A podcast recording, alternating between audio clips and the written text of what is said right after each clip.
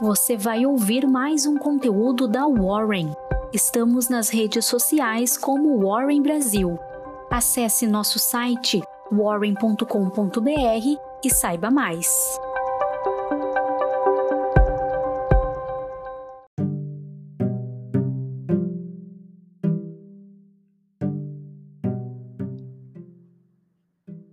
Oi, eu sou o Tito, sou um dos fundadores da Warren e eu vou começar aqui uma jornada de podcasts para falar sobre a jornada da Warren.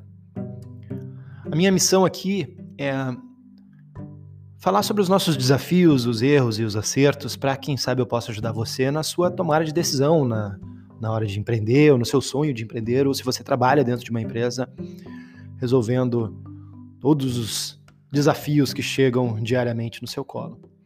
Então eu vou falar aqui dos, dos bastidores, vou abrir a, a cozinha uh, ah, para compartilhar com você nossa, as nossas experiências.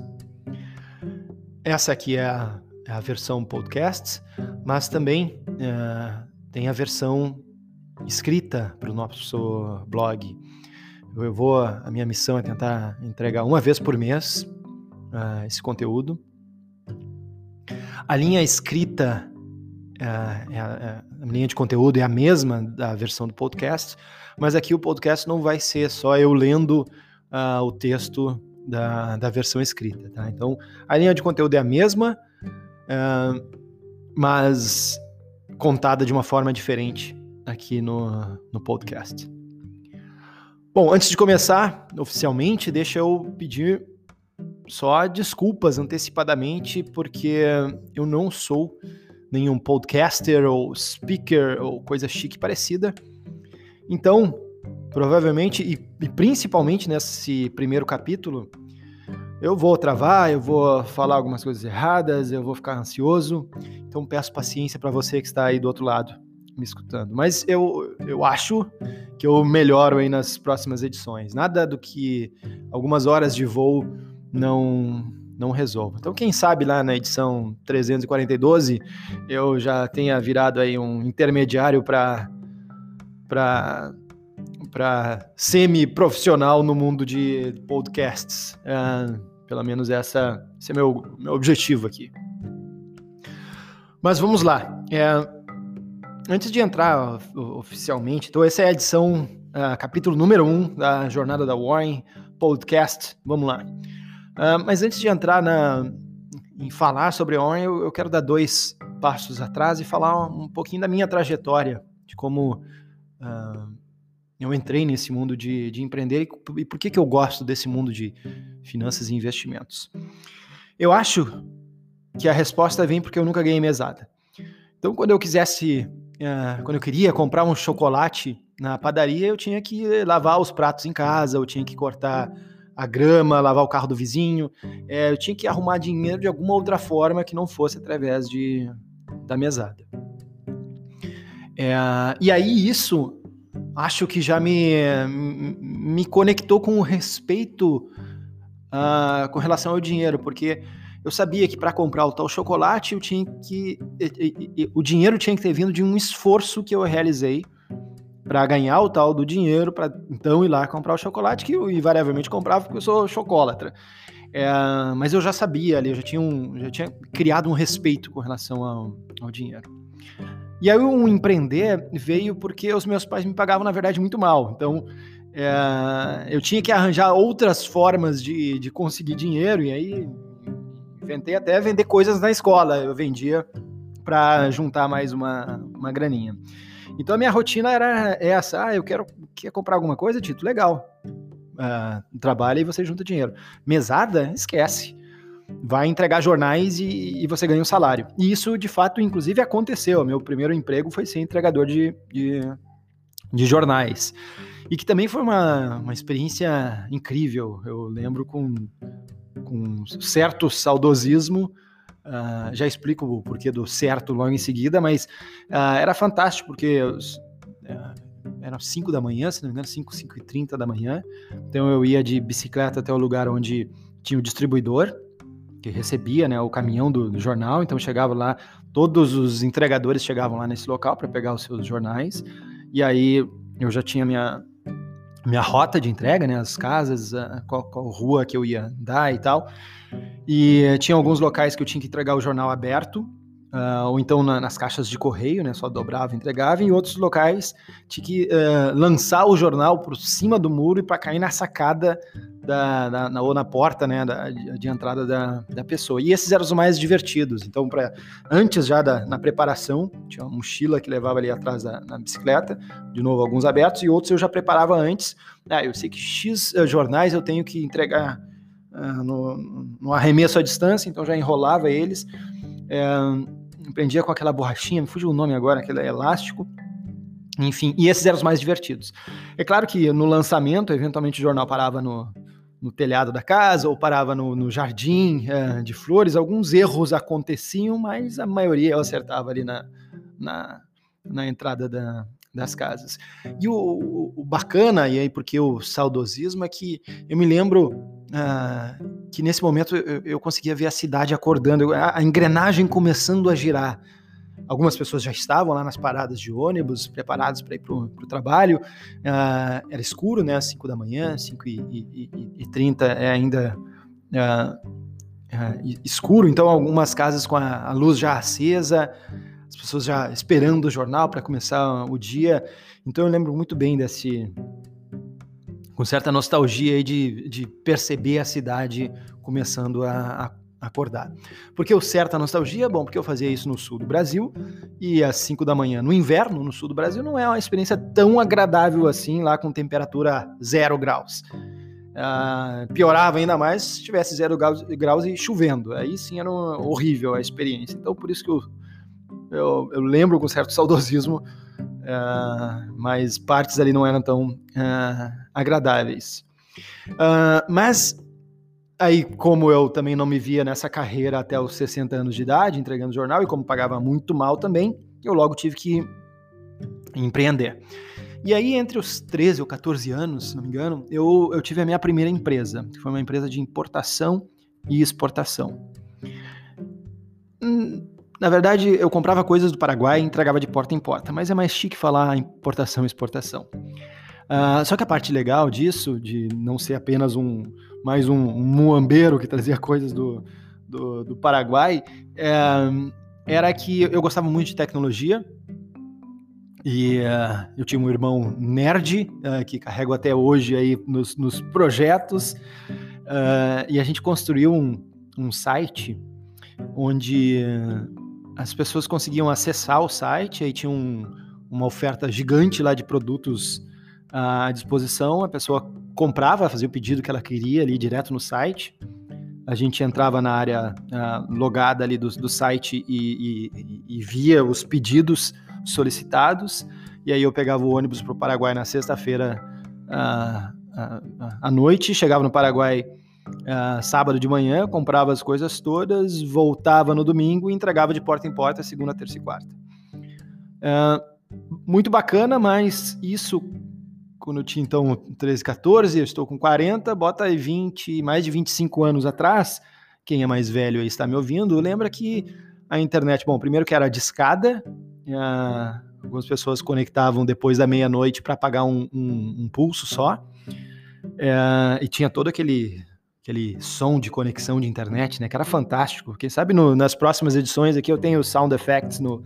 no podcast e eu consigo botar os, os sons por trás, mas enfim, quem está me ouvindo aí lembra disso.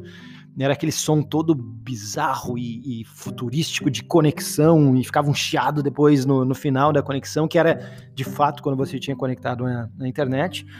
Mas o, o ponto principal é que há 20, 25 anos atrás, as pessoas não compravam pela internet, as pessoas não confiavam nisso, não, não existia o que existe hoje de você abre um app ali, vai lá e compra e vai receber em casa.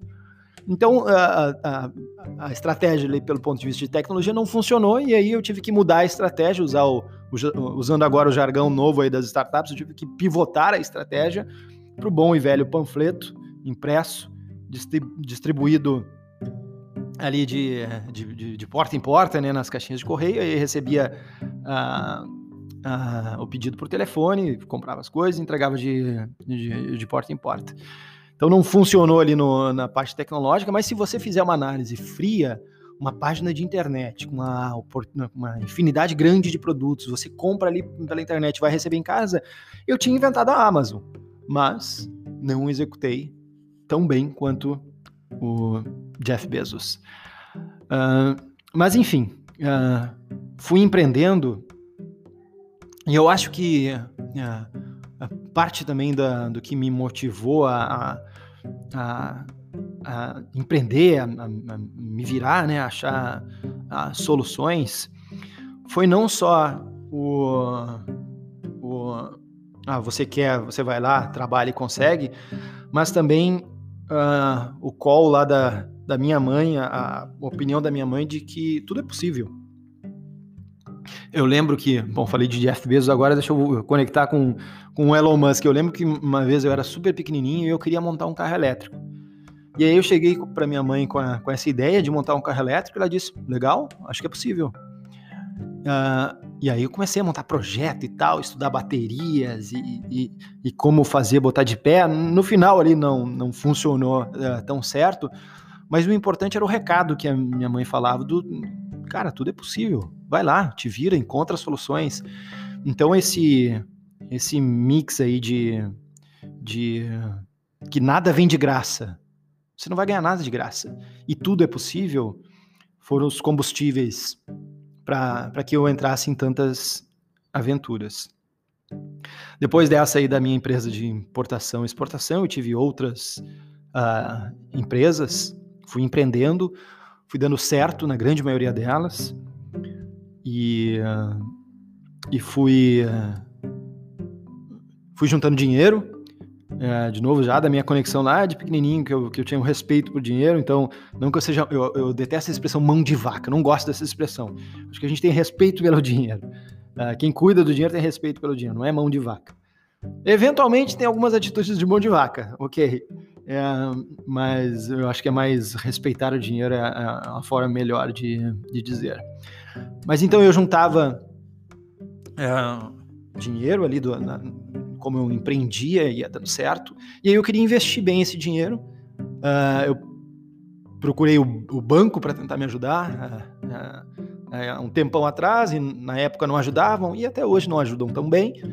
E aí eu acabei, e não tinha YouTube, não existia conteúdos onde você conseguisse acessar sobre como investir, etc., como hoje existe ao alcance aí da, da palma da mão no celular.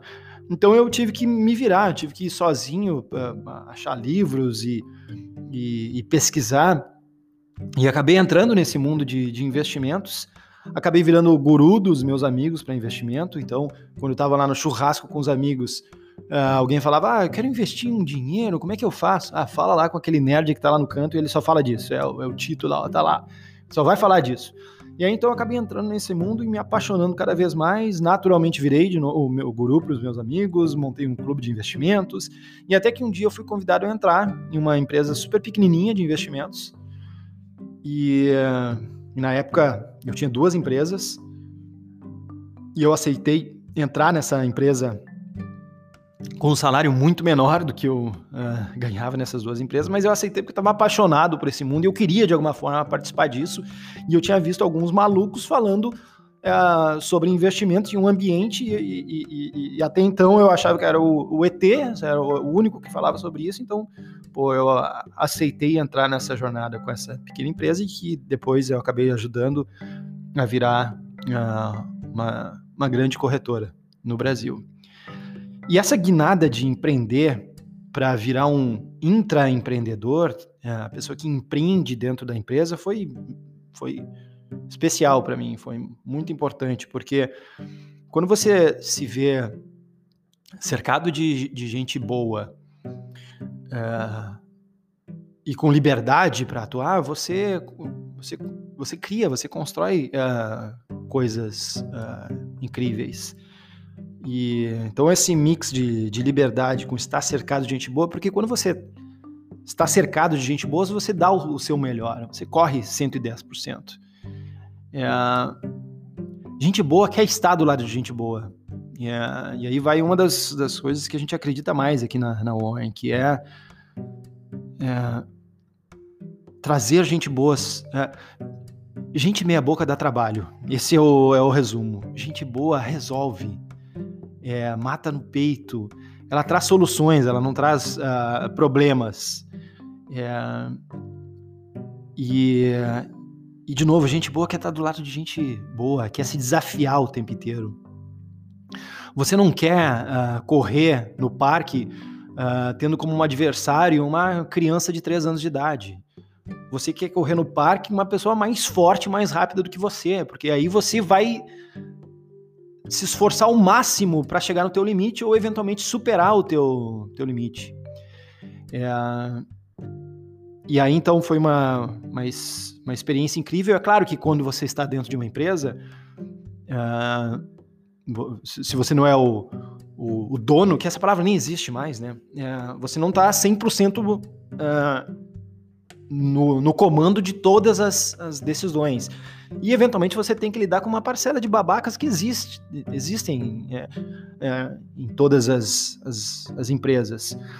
Mas jogar em time é isso. É, eu gosto muito mais, eu adoro esportes, e eu gosto muito mais de jogar basquete do que jogar tênis. É, não que é, eu não veja a beleza no tênis e etc. Mas eu gosto muito mais de jogos coletivos, onde a tua tomada de decisão vai influenciar no teu colega e o todo vai ser sempre muito melhor do que a uma pessoa só. O, o tênis já é um esporte solitário, né? Todas as tomadas de decisões são, são tuas. Quando você está jogando no coletivo e assim é uma empresa, você pode ter uma ideia fantástica, mas você também tem que aprender a vender essa sua ideia fantástica para outros dentro da, da empresa. E isso é fantástico, porque eventualmente aquela sua ideia pode ser que não seja tão fantástica assim. E aí você é, ia dar uma fazer uma jogada que não, não fosse a melhor. E aí, se você tem pessoas boas do teu lado, as pessoas vão dizer: hum, mas você já viu por esse aspecto aí a sua, sua ideia? E talvez você não tivesse visto. E aí, realmente, por esse aspecto, a ideia não, não funcionaria. E aí, beleza, faz parte. Joga fora e vamos para a próxima. Então, uh, foi uma, uma experiência fantástica uh, empreender dentro de, de uma empresa. Uh, e se um dia você tiver essa oportunidade, agarre, porque você vai aprender muito e tendo espaço na empresa, você vai crescer e vai ser dono da empresa, vai virar sócio da, da empresa, ou isso vai te uh, permitir para que, se você se faz parte do seu sonho um dia, você uh, voar uh, sozinho, você já tenha uma bagagem bacana. Então foi uma experiência incrível participar aí de, de, dentro de, de, uma empresa que eh, era pequena, de 30 pessoas para mil pessoas, Uh, os problemas, claro, que ficam cada vez maiores, as situações mais tensas. Uh, e aí eu passei de uma mudança do, do sul para o Rio de Janeiro, cinco anos de Rio de Janeiro, depois uma mudança para São Paulo, e aí surgiu a oportunidade de ir para os Estados Unidos, para essa empresa. Mas enfim, uma experiência realmente fantástica, mas que em algum momento uh, começou a me, a me cansar. Eu já não acreditava mais na, no, no propósito, no projeto, na cultura, e, e vi né, algumas soluções novas surgindo nos Estados Unidos. Isso deve ter sido, a mudança deve ter sido em 2012, se não me engano, para os Estados Unidos. Aí eu comecei a ver a tal da palavra que está mais na moda hoje, que é a tal da fintech, mas para mim era inédita lá em 2012. E foi um mundo que, de novo, me conectou lá com a, tecnologia que eu adorava quando era uh, adolescente. E, e, logo, naturalmente, eu saí para para montar a Warren ainda lá nos Estados Unidos, e é isso que eu vou comentar no próximo capítulo. Ok? Então, esse foi o, o primeiro episódio aí da, da jornada da, da Warren. É, muitos virão se, se você gostar. Uh, e de novo, me dê, me dê novas chances aí, porque eu eu devo falar de uma forma não tão travada nos próximos para entregar mais os bastidores aqui da, da Warren. Ok? Se eu pudesse deixar um, uma mensagem final desse, desse episódio é a, nada vem de mão beijada e tudo é possível. Acho que foi isso que eu aprendi quando era pequeno. E, uh, e de tantas coisas boas que os meus pais fizeram para mim, talvez essa tenha sido a melhor. Beleza? Muito obrigado. E nos, nos vemos, se diz no podcast, ou nos escutamos na, na próxima. Enfim, até a próxima. Valeu.